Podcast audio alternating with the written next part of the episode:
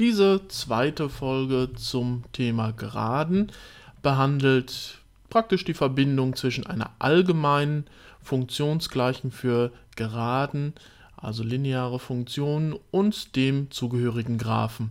f von x gleich mx plus b.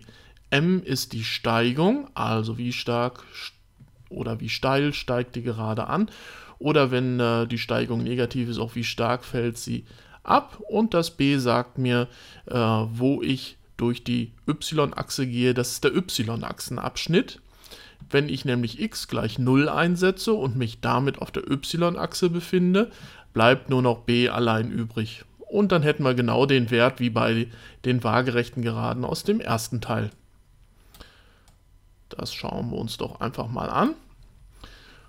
Und zwar haben wir hier die Gerade, die wir einmal betrachten wollen. Wir haben hier das konkrete Beispiel f von x gleich 2x plus 1. Somit ist die Steigung 2 und der y-Achsenabschnitt ist 1 in diesem Beispiel.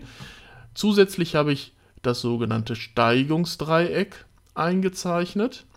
Dort äh, nimmt man sich zwei beliebige Punkte auf dem Graphen und macht dann dazu eine waagerechte und eine senkrechte Linie. Man bekommt also mit dem Graphen zusammen tatsächlich ein Dreieck und das heißt Steigungsdreieck, weil man anhand dieses Dreiecks die Steigung wunderbar ablesen kann.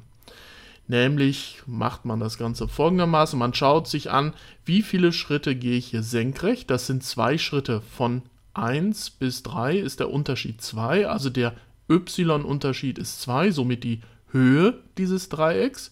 Und äh, diese Länge hier unten ist dann der x-Unterschied. Da gehe ich also waagerecht von meinem ersten Punkt aus. Von 0 bis 1 ist der Unterschied 1.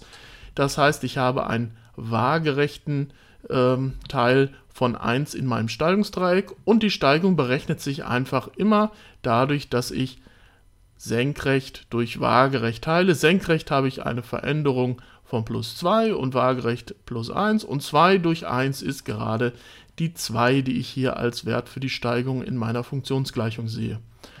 Dann haben wir noch den zweiten Teil. Hier das b, das hier markiert ist, ist der y-Achsenabschnitt, weil ich dort die y-Achse schneide.